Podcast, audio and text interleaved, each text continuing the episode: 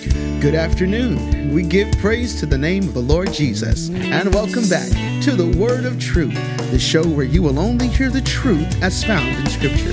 Last week, Pastor Pace began talking about the spiritual aspect of being born again.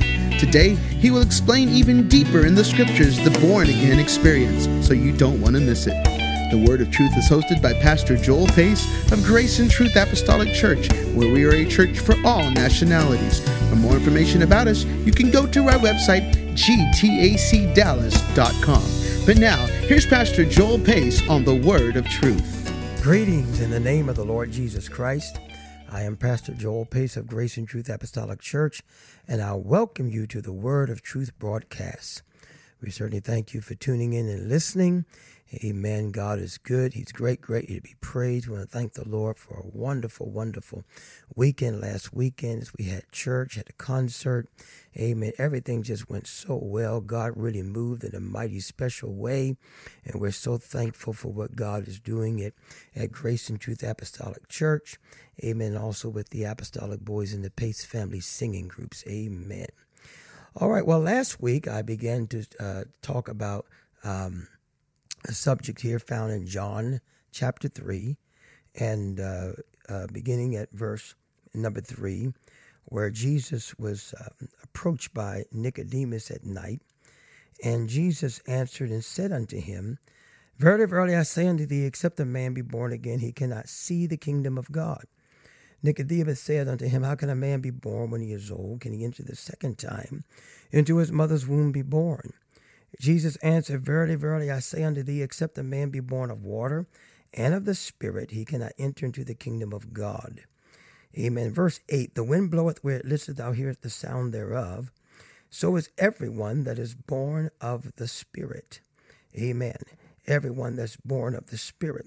And Nicodemus answered and said unto him, How can these things be?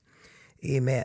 And last week we began to talk about how puzzled Nicodemus was in the sense that he could not understand the spiritual aspect of the born again experience.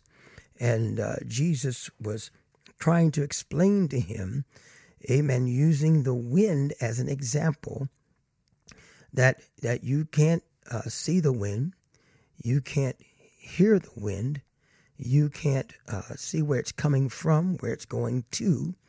Amen. All you can tell is that is that it you hear the sound thereof. In other words, you you hear the sound of the wind in the sense that whatever it it hits, it makes it sound. If it hits your ear, amen, you're not you're not hearing the wind, you're hearing the effects of the wind on your ear. Amen. So the wind itself is only heard by that which it blows upon.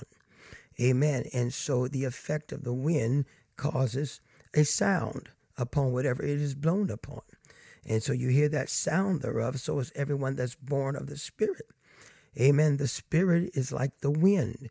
Amen. When the Spirit moves upon a person or fills a person, then they will react and it would affect them in a certain way. Praise God that you will hear the sound of the Spirit. Amen. Now, when we look at the born again experience, let's talk about the sound. Amen. Before we move on, Amen. Uh, the the Spirit, born of the Spirit, we find that that took place in Acts chapter two, with the initial outpouring of the Holy Ghost. Amen. In Acts chapter two, Amen. In verse number one, it says how that when they were all praying together, Amen. It was about 120 of them. And it says, And when the day of Pentecost was fully come, they were all with one accord in one place. Suddenly there came a sound from heaven as of a rushing mighty wind, filled all the house where they were sitting. There appeared unto them cloven tongues like as of fire. It sat upon each of them. And they were all filled with the Spirit and began to speak with tongue, speak with other tongues, as the Spirit gave them utterance. And so we see here that when they were filled with the Spirit, when they were born of the Spirit, they spoke in tongues. That was the sound that they made. That is the evidence, amen, that one is filled, initially filled with the Spirit. The born again experience, when the wind, the Spirit of God, fill, hits them and fills them, they speak in tongues as the Spirit of God give the utterance. We find this taking place in Acts chapter 2, Acts chapter 10, and Acts chapter 19. Amen. We also know that it also took place in Acts chapter 8, even though it didn't say that the Samaritans spoke in tongues, but we know, amen, that they uh, were praying for the Holy Ghost and they could not receive it. So they sent for Peter and John, who, when they came down, they laid hands on the Samaritans and then they received the Holy Ghost. Amen. So there had to be a evidence that they received it. Amen. Because they were praying and they said they did not receive it. Amen. And so it said that he had yet, the Holy Ghost had not yet fallen upon them. And so when Peter and John came down, lay hands on them, then they received the Holy Ghost. And we know they received it because the evidence is speaking in tongues as the Spirit of God give the utterance. That's the sound thereof. That is the sound that an individual would make when he is born of the Spirit. Now, why did God choose the tongue? Amen. The Bible said that the tongue is the most unruly member of your body. Amen. Everything else can be tamed easily, but the tongue no man can tame. So God tames it. Hallelujah. Amen. By giving you a language to speak that you don't know. Amen. Speaking in other tongues, other language. Hallelujah. As the Spirit of God give the utterance. Amen. And then, praise God, we're known by our speech and by our talk. Amen. As we are witnesses of Him. Hallelujah. Amen. We speak of the Lord Jesus. We speak, amen, the word of the Lord. Praise God. And we speak the things of God. Amen. As our tongue is now tamed, we don't gossip. We don't cuss anymore. We don't lie anymore. We don't slander anymore. Hallelujah. That's how you know that God, amen, has control of the tongue. He causes the speaking of the tongues as a spirit of God give utterance. And then as you remain full of the Holy Ghost, uh, amen, as, as Pete, Paul said, be not drunk with wine wherein is excess, but be ye filled with the Spirit. And as you're filled with the Spirit, hallelujah, you will produce the fruits of the Spirit, which is love. The first fruit of the Spirit is love. Amen. And you and if you love God, then you must love also your brother and your sister. For he that loveth not his brother who he can see, how can he love God who he cannot see? Amen. He that hateth his brother, the Bible say, is a murderer. And we know God hates slander and gossip. He hates sowing discord and all of that. That's of the devil. That's evil. Praise the Lord. Amen. And so people that are filled with the Holy Ghost and full of the Spirit of God, their tongue is tamed. Amen. Their tongue is tamed by the Spirit that they pray in tongues, speak in other tongues. Hallelujah.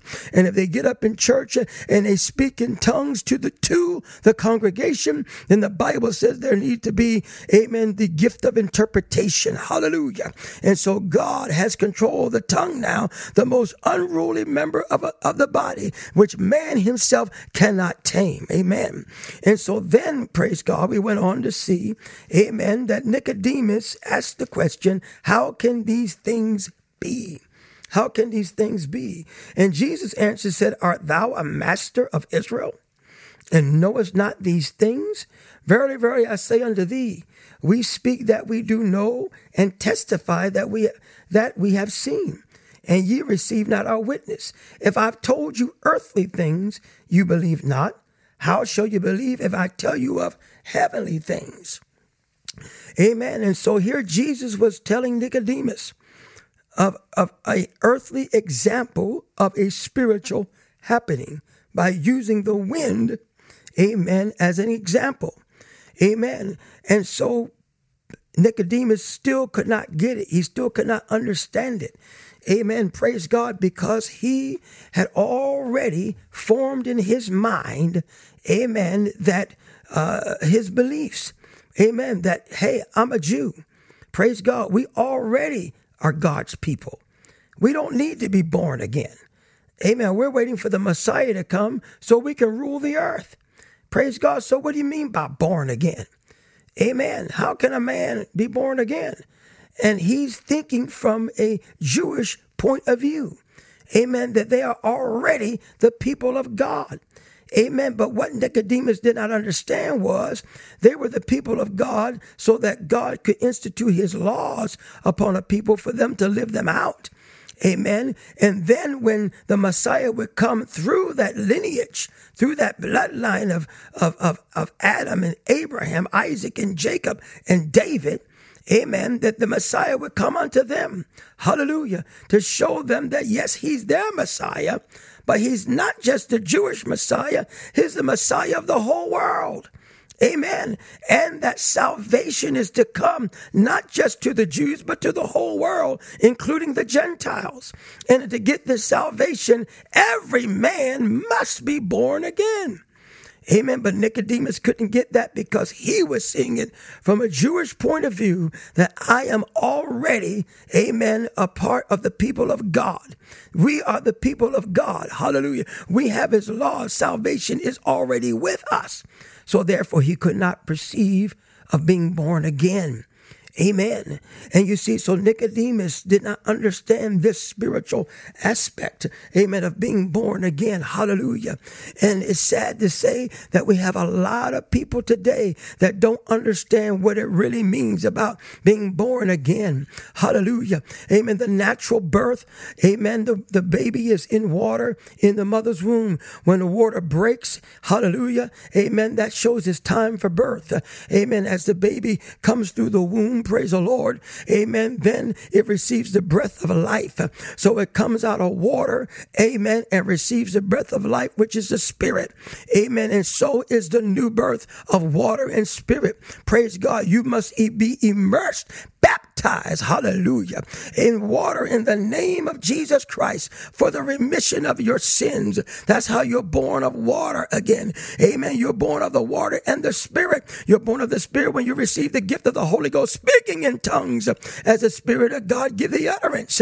Amen. But so many cannot understand the earthly example of the born again experience. Hallelujah. Amen. Jesus talked about the spirit. Amen. And later on we find out about the water.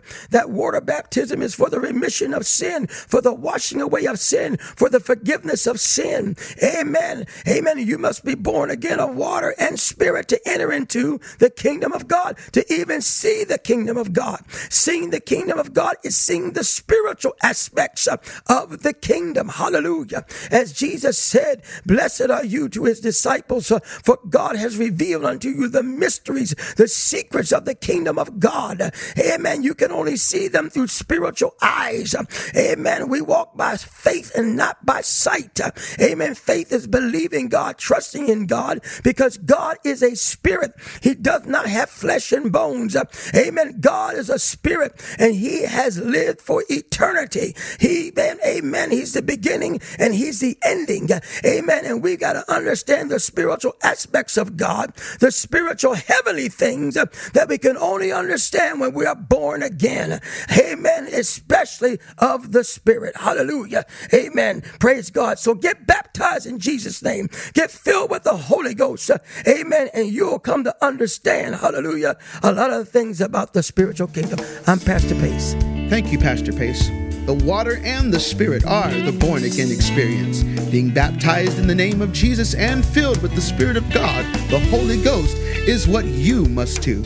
Obey the Lord Jesus today and receive that wonderful born again experience. Well, that concludes today's edition of the Word of Truth. We want to know that you're listening, so please give us a call. Our phone number is 214 391 0017. And if you would like a personal Bible study, then call us today. We have a team ready to sit down with you and go over the scriptures.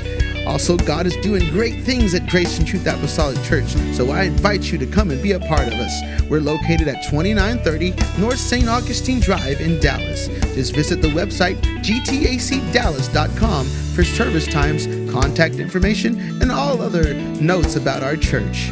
On behalf of Pastor Joel Pace and Grace and Truth Apostolic Church, God bless.